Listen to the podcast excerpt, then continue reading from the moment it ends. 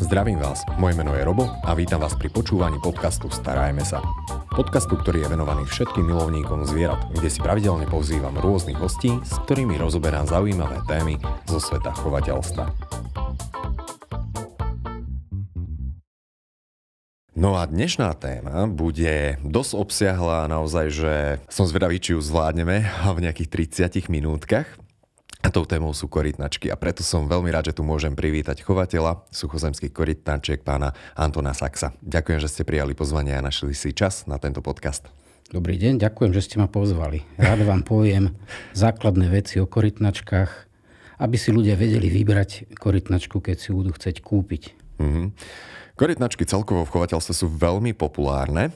A často sa robíme aj určité chybičky, o nich určite budeme rozprávať minimálne, aspoň také tie laické a zo začiatku teda, na čo by si ľudia mali dať pozor. Ale my teraz tejto téme skúsime dať troška že hlavu a petu, ale zo začiatku ja sa vždy pýtam, že prečo nášho hostia zaujalo vždy toto konkrétne zvieratko, takže čím vás tak oslovili korytnačky?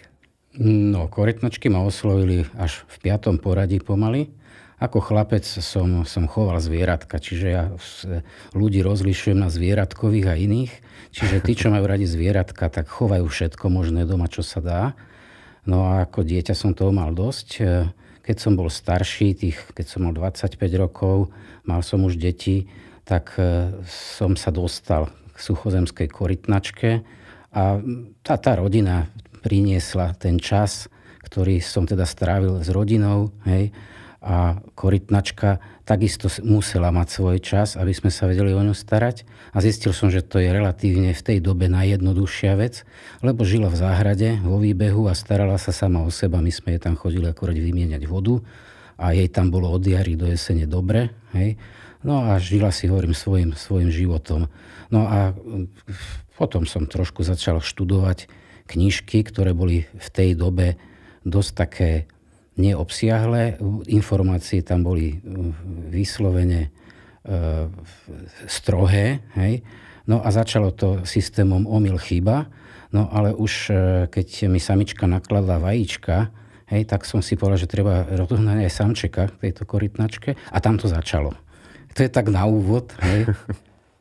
Momentálne akým korytnačkám sa venujete? No momentálne sa venujem e, suchozemským korytnačkám európskym. Mm-hmm. Hej a mám ešte jednu špecialitku, e, chovám egyptské korytnačky, ktoré, ktoré považujem teda ako moju srdcovú záležitosť a tým, že tých európskych mám už, už e, veľa, hej, mm-hmm. tak tieto egyptské mám ako oddych. Tie mám doma v teráriách. Také hobby v rámci hobby. Dá sa to tak povedať. A celkovo sa teda už korytnačkám venujete roky. Chovateľstvo sa neustále vyvíja určitým spôsobom v ideálnom prípade napreduje a jednoducho tie zvieratka sa stále lepšie a lepšie snažíme starať. Vidíte aj nejaký posun, čo sa týka chovu korytnačiek alebo tomu, ako sa k tomu vôbec ľudia stávajú? No samozrejme, e, poviem to na svojom príklade. Aj keď som mal akúkoľvek snahu, tak bolo to vtedy systém e, chyba omyl, hej, a tie korytnačky najprv vôbec nebolo možné rozmnožiť, potom keď sa vyliahli, nebolo to v poriadku všetko a vďaka tomu, že tá technika dneska ide dopredu, že sa vieme dostať k literatúre, že, že si jednú, jedným kliknutím viete nájsť toľko odborných článkov, tak kto teda chce, tak vie dochovať si myslím, že v podstate všetko v tých, tých umelých podmienkach. V umelých podmienkach, ale vhodne stvorených alebo vytvorených. Samozrejme, v umelých podmienkach so, všim, mm-hmm. so všetkým, aby tá korytnačka alebo to zvieratko malo malo všetku pohodu Hej. k svojmu životu. My sa teraz rozprávame viac menej o suchozemských korytnačkách, ale korytnačky to je obrovská skupina. Vedeli by sme ich nejako základne rozdeliť alebo zaradiť? Vedeli by ste nám s týmto troška pomôcť? Veľmi, veľmi jednoducho. Ja hovorím, keď som pozeral taký atlas korytnačiek, obrázkový atlas, tak som zistil, že korytnačky sú všade. Hej, na celej guli. Verte ma s rezervou, ale v podstate e, to základné rozdelenie korytnačiek pre lajkov veľmi jednoduché sú sladkovodé korytnačky, morské korytnačky a suchozemské korytnačky. Ja by som tam ešte do toho laického rozdelenia dal korytnačky poloakvatické, čiže polo, polovodné korytnačky a tejto, tejto štruktúry by som sa chcel aj držať a z každého druhu niečo spomenúť, aby, aby sme mali taký, taký malý rozhľad o tom, že kde žijú, aké druhy existujú týchto korytnačiek. V podstate to delenie trieda plazy napríklad má 4 rady. Hej. Mm-hmm. Ja som si tu vypísal rad 1, to je korytnačky. No ale e, ďalšie členenie je 13 čeladí, 80 rodov a 244 druhov. Tak neviem, či začneme od prvého, alebo, alebo, alebo to spravíme trošku no ináč. No dobre, tak spravíme celovečerný podcast ohľadom korytnačiek. Stačí zo začiatku, tak v stručnosti viem, toto je ohromne ťažké, pretože o každom jednom druhu sa dá rozprávať, no pol hodina nestačí. Ale poďme si to troška teda priblížiť. Tak to skúsim, skúsim to skrátiť to, čo by ľudí mohlo teda zaujímať, keď chytia do ruky korytnačku, hej, e, je z tých 13 čeladí je 11 čeladí skrytokrkých a e, dve čeladie sú skrytohlavé. Skrytokrké, pardon, to sú všetky, ktoré majú malý krk a vedia v osi schovať hlavu a skrytohlavé sú také, ktoré zložia krk a hlavu majú na boku. Hej? Mm.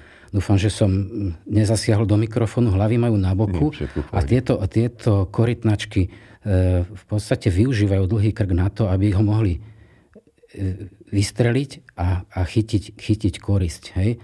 Dlhokrčky? Tak Dlhokrčky a v podstate e, tá, tá najväčšia skupina je v Austrálii, Nová Guinea a potom sú ešte aj, myslím, tie hlavo, skryto hlavé aj v Južnej, Južnej Amerike.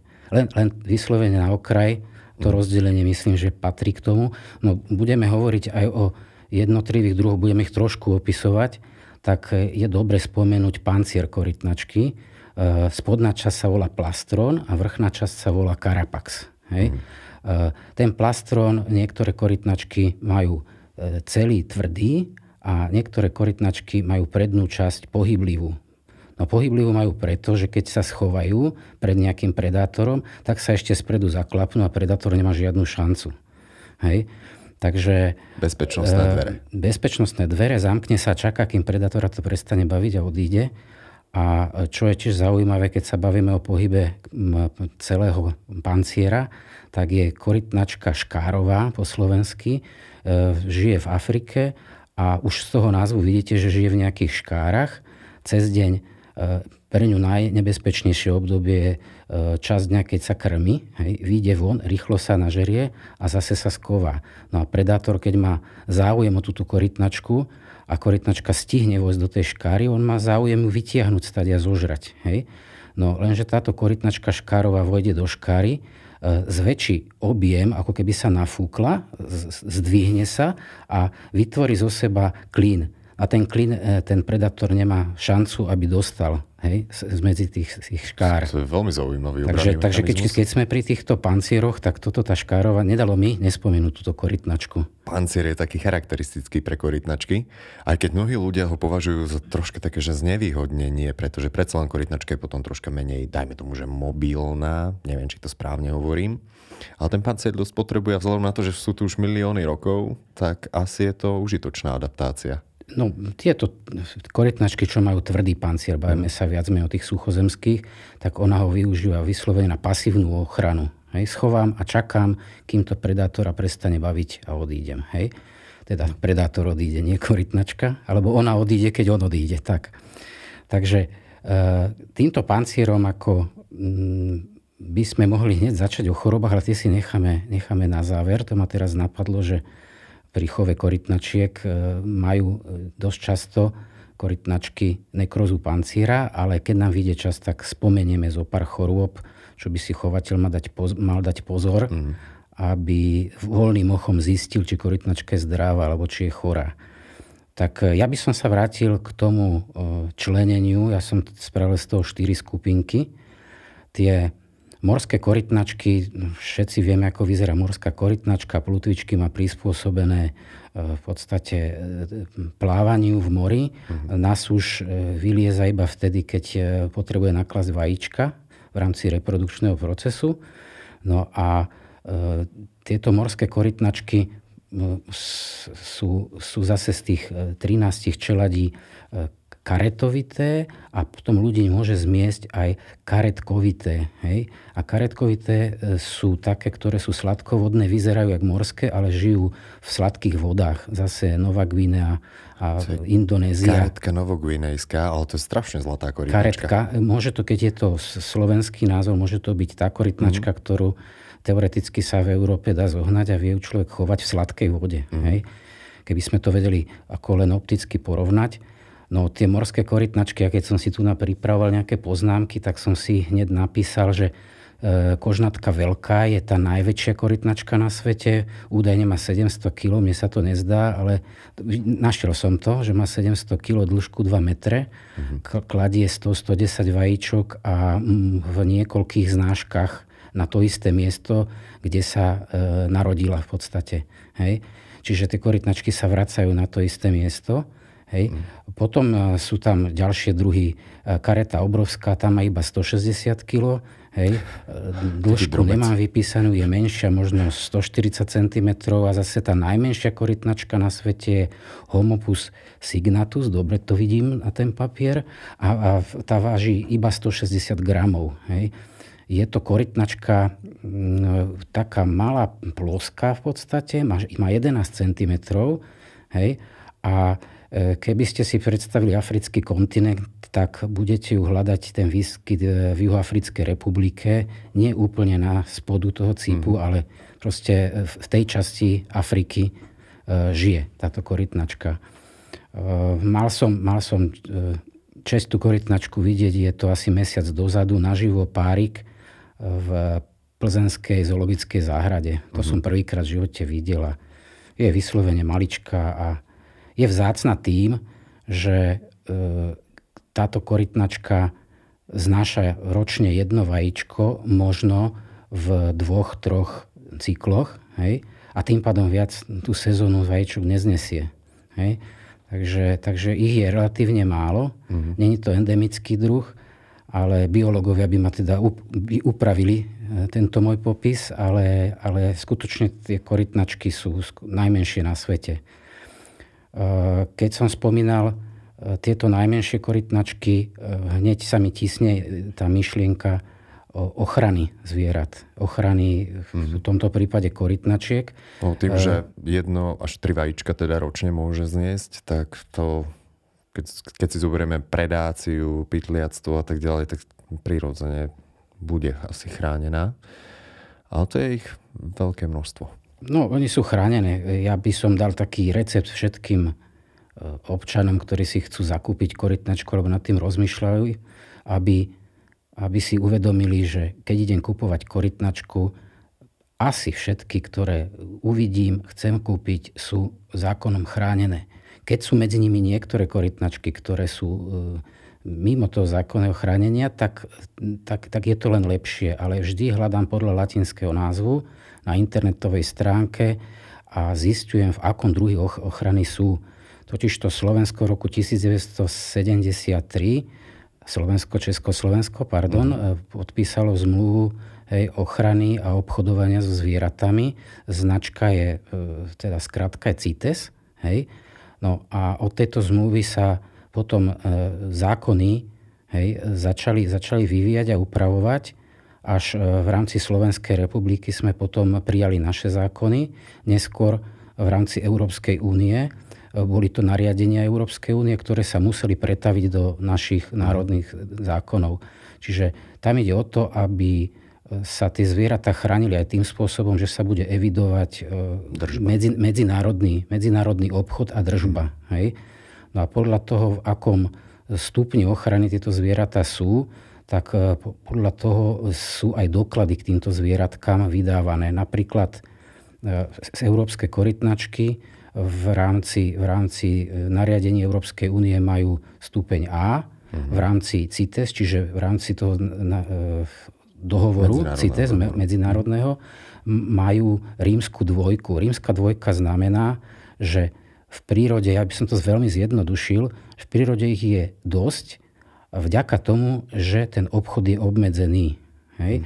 A v rámci Európskej únie som spomínal to, to písmenko A. E, to je zase kategória, kde musíte splňať e, nejaké podklady ako chovateľ, aby ste na mladiata dostali výnimku za zákazu komerčných mm. činností, čiže povolenie na predaj. Hej, toto je ale pomerne troška komplikovanejšie a zaslúžilo by si to samo o sebe, dá sa povedať, že vlastnú tému.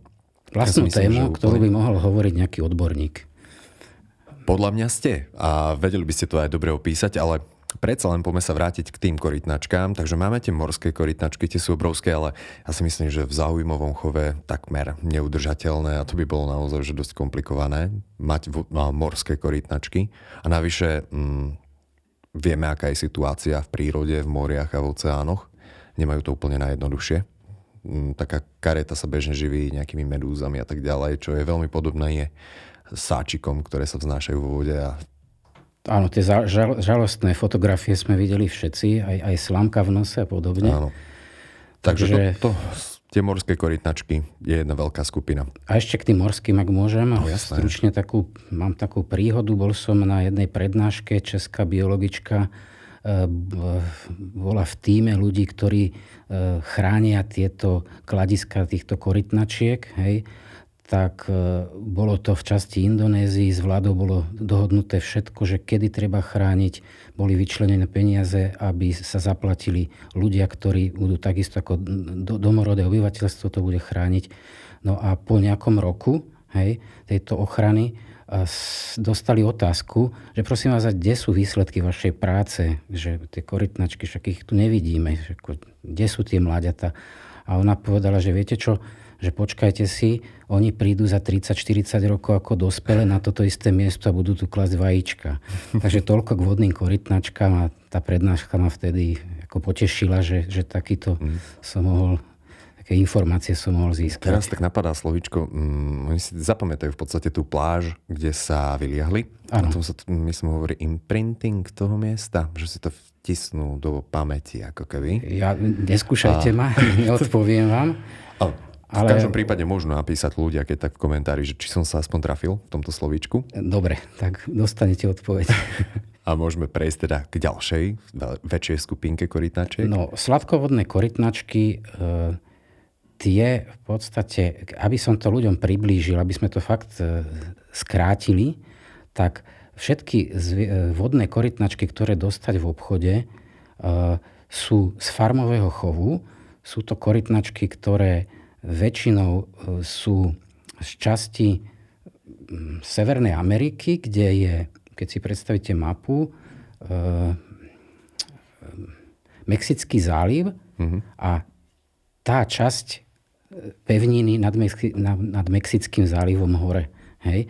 Takže tam žije najviac týchto sladkovodných korytnačiek, ktoré sa k nám dovážajú. A možno, že to je ten priestor, čo sme a nedopovedali, že možno sú to korytnačky, ktoré nie sú zákonom chránené, ale určite sú nejakým spôsobom e, evidované a ten obchod je, je kontrolovaný a regulovaný, aby sme to dali na správnu mieru. Uh-huh. Hej. Uh, možno k tým sladkovodným ma ešte niečo, niečo napadne. Uh, toto pozitívne, ale to negatívne ma napadlo hneď. Uh, vy dobre viete, že donedávna sa ešte do, do predajní dostávali korytnačky Trachemy scripta elegans, korytnačka písmenková. Hej. Ale to už a, je vážne, že dávnejšie, tak, musím povedať. Je to, je to tak, v tom prípade je to dávnejšie, ale určite sa trafím, že tých 30 rokov sa k nám e, vo veľkých množstvách, možno ako jediná vodná korytnačka dovážala.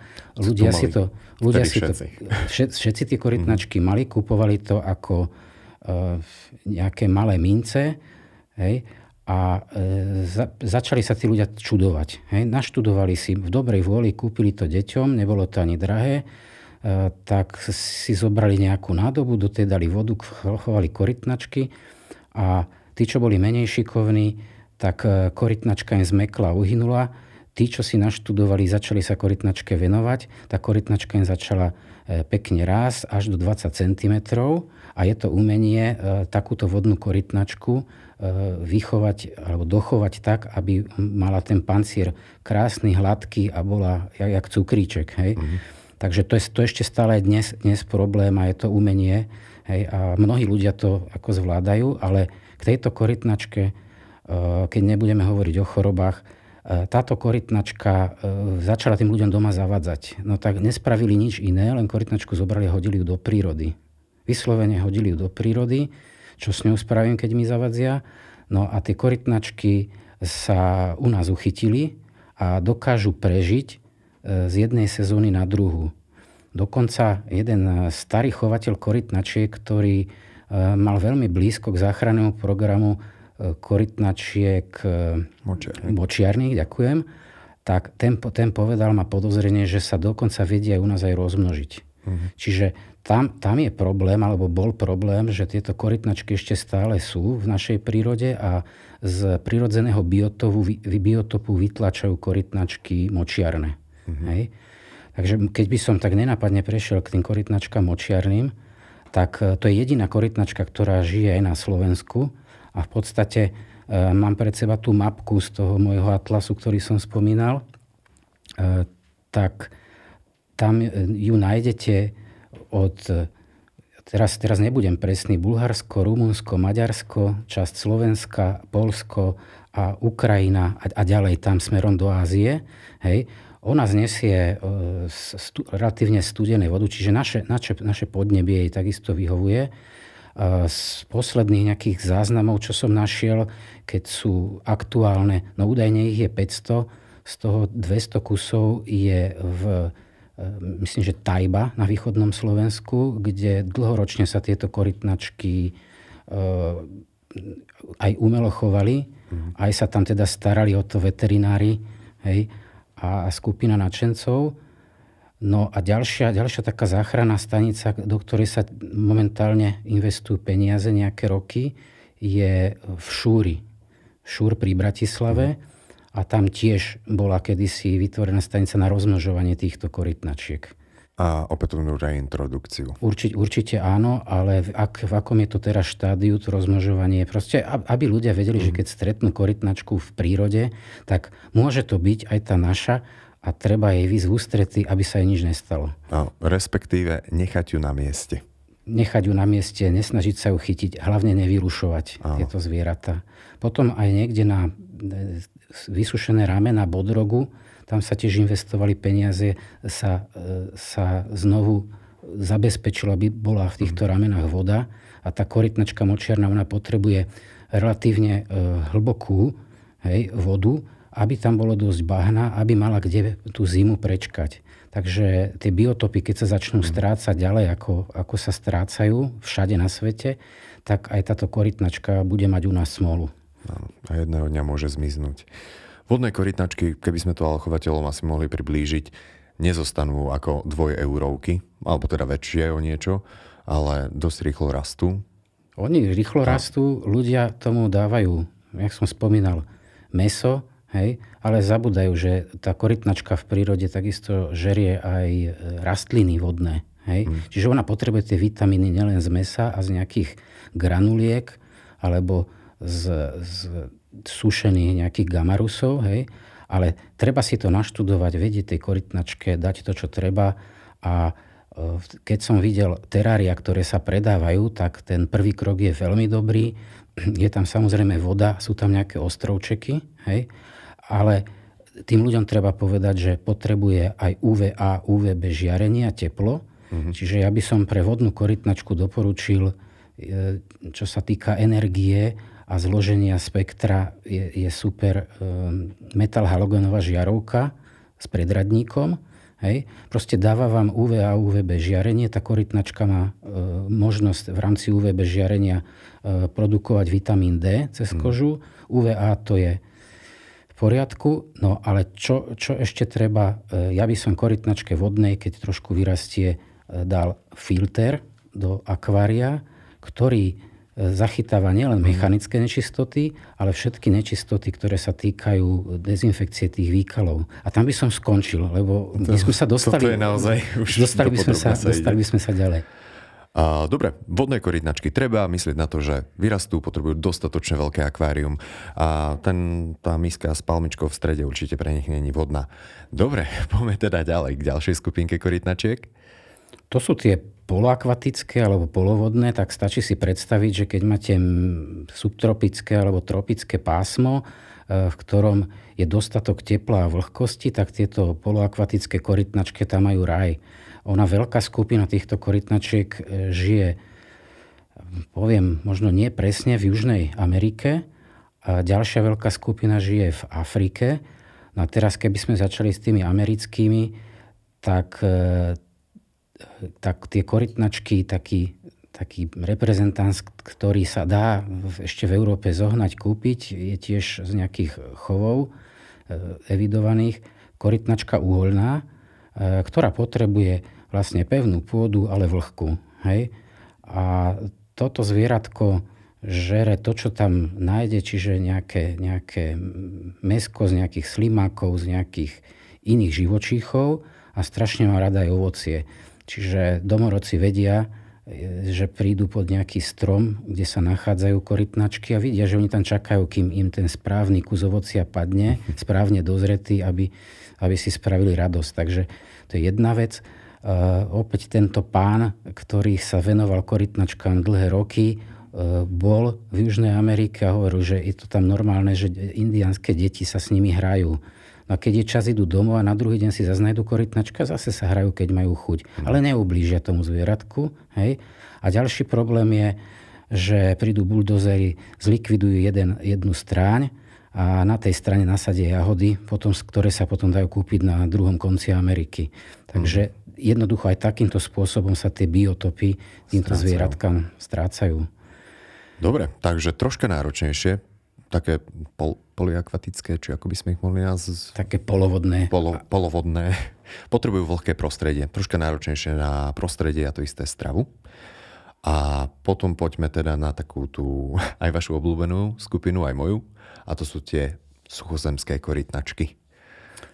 Suchozemské korytnačky. Tak sme jednu, e, priznám sa, jednu, jednu skupinu tých afrických sme vynechali, ale, ale, ale ľudia majú predstavu, že tie polovodné existujú, jak v Afrike, tak v Južnej Amerike. Uh, suchozemské korytnačky sa vlastne nachádzajú na každom kontinente, kde je teplo, kde majú podmienky na rozmnožovanie. A uh, ja osobne už, jak som spomínal, že mám korytnačky egyptské, tak už ich e, viem, viem rozdeliť, že pozor, ako ich budeme chovať, keď sú to zvieratka z púšte. Ako ich budeme chovať, keď sú to zvieratka z Európy. Ako ich budeme chovať, e, keď, keď sú v Amerike, tam si treba naštudovať, aké tam majú podnebie. Hej? Mm-hmm. Takže keď chcem niečo chovať, tak si zásadne e, podľa latinského názvu naštudujem, zoženiem si a nie celý párik, ale najprv jednu korytnačku. A keď tú jednu korytnačku človek chová rok, dva, tak začne tomu zvieratku rozumieť. Dostane ho do takého režimu, aby sa tomu zvieratku darilo a vidíte, že rastie, prospieva a potom sa môžete odvážiť kúpiť si druhé zvieratko do páru a tým pádom začať možno úspešne s chovom týchto zvierat. Takže takáto logika, hej, pri, pri chove všeobecne korytnačiek, ale pri týchto suchozemských e, zase som, som mal na začiatku s tými európskymi systém omyl chyba. To už dneska nemusí byť, lebo tých informácií všade viac mm. jak dosť. Pri týchto egyptských tam e, bol, v porade bolo omyl, omyl, chyba a potom úspech. Takže, takže sa teším, že sa mi darí, ale treba vydržať a skutočne rozumieť tým zvieratkám. To je základ všetkého. No a keby sme išli, tak zase to množstvo tých zvierat je rozmanité skúsim len tie, ktoré sa dajú u nás, e, nechcem povedať bežne, ale zoženiete ich mm, bez problémov sa môžeme stretnúť. stretnúť. Je to, je to uh, korytnačka žlto-hnedá, žlto-čierna, zelenkasta, to sú európske korytnačky. Spomínal som uh, tú korytnačku africkú, korytnačku škárovú. Hej? Mm. Uh, už potom, keď človek moc chce a hľadá na európskych burzách, tak zoženie korytnačku hviezdicovú. Korytnačka hviezdicová sú základné dva podruhy, žijú v Indii a tieto korytnačky v podstate, tá hviezdica, jak to je v názve, tak nie je nič iné, len maskovanie. Čiže ona, keď žije v tej suchej tráve alebo v takom poraste, ktorý je hnedo-zeleno hlinitý, tak to je absolútne perfektné maskovanie pre toto zviera.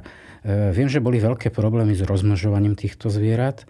Už som videl, že sú aj mláďata s chovou v rámci mm. Európy A kamarát mi hovoril jednu príhodu, že sa bavil s Indom a že však, jak je to s tými korytnačkami, však ty, si, ty tam žiješ, alebo si tam žil. Že no ja keď som bol chlapec, ja som sa s nimi aj hrával, ale že keď chceš chovať tú korytnačku, tá korytnačka musí mať teplo a vlhko. Čiže to je zase jedna vec, čo treba doštudovať a vytvoriť to tomu zvieratku v tom teráriu.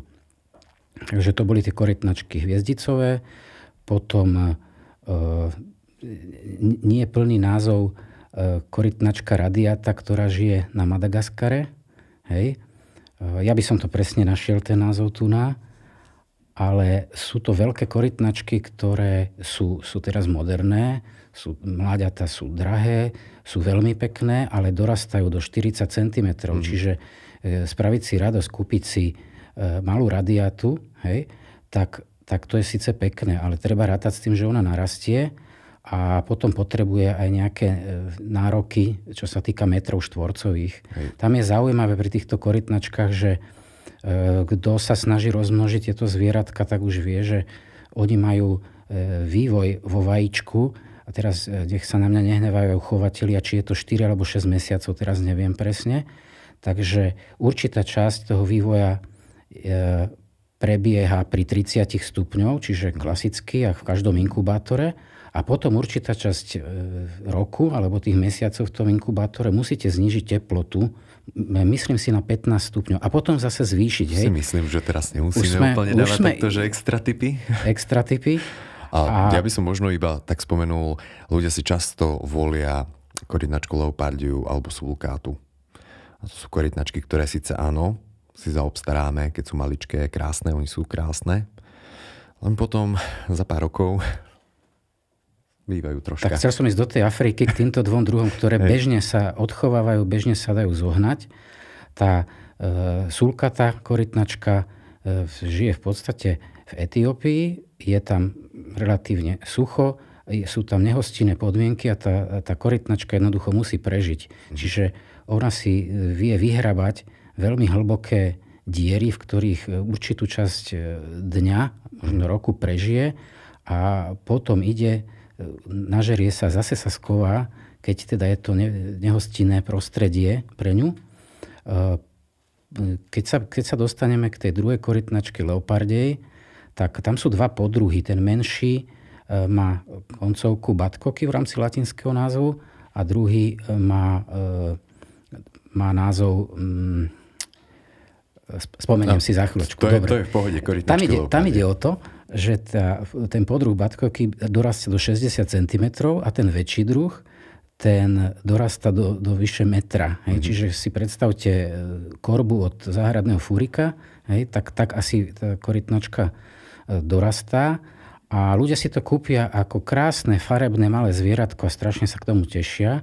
Niečo si naštudujú, tak spozornejú, že niečo není v poriadku a e, vedia kvalitne odchovávať tieto mláďatá hej, do väčších, väčších rozmerov a potom začnú byť z toho nešťastní. Lebo ja hovorím, že tieto korytnačky leopardie to je turista. Ona aj v prírode proste chodí. Keď je sezóna, tak žerie trávu zelenú. Keď, je, keď nie je sezóna, tak musí sa živiť aj tou trávou, ktorá nie je pre ňu akože, chutná, ale musí, musí tú sezónu prežiť. Hej?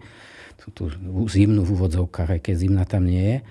Takže oni za to potravou putujú a putujú. Oni sú veľké a, a tým pádom tých ľudí to začne prekvapovať, až keď tá korytnačka narastie do 30 cm, to ešte nič nie je v podstate. Mm-hmm. Takže každý správny chovateľ e, upozorní hej, na to, že, že táto korytnačka dorasta do takýchto rozmerov. Všetko vám povie presne, ako tú korytnačku chovať. Mm-hmm. Ja si zmlknem teraz, nechám. Ja tak rozmýšľam, že či už sme naplnili ten čas, ktorý tu máme určený. Áno, máte mi kýve, že hej. Takže vo finále ľudia vždy majú možnosť odkázať niečo ľuďom, ktorí či už to rozmýšľajú nad týmto zvieratkom, alebo také zvieratko majú. Čo by ste odkázali ľuďom, ktorí ešte tápu? Mm, ja som to tak priebežne povedal, že e, keď chcete nejaké zvieratko, treba si o ňom naštudovať. Literatúry je dosť. Hej? Potom zistiť doma, či máme priestor na to, kúpiť si jedno zvieratko, sledovať ho a, a začať mu rozumieť a potom sa rozhodnete. Keď ste malý, e, malý človek, tak v dospelosti možno budete rozmnožovať tie zvieratka. Hej, keď ste dospeli, tak už sa rozhodnete, že či rozmnožovať, alebo zostanete len pri tom jednom. Hej. To je najdôležitejšia vec, že nezačínať s veľkou skupinou alebo bez akýchkoľvek informácií a možností zdravo vychovávať to zviera a chovať hlavne. Dobre, super, ďakujem, veľmi pekná myšlienka, ja si myslím, že aj veľmi zaujímavé informácie. Našim dnešným hostom bol Anton Sachs. Ďakujem ešte raz veľmi pekne. Ďakujem za pozvanie. Počúvali ste podcast Starajme sa s Robom Šemerom a ak sa vám tento podcast páčil, môžete sa prihlásiť na jeho odber v aplikáciách Apple Podcasty, Google Podcasty, Spotify, rovnako nás nájdete na YouTube a všetky nahraté časti nájdete aj na internetovej stránke starajmesa.sk.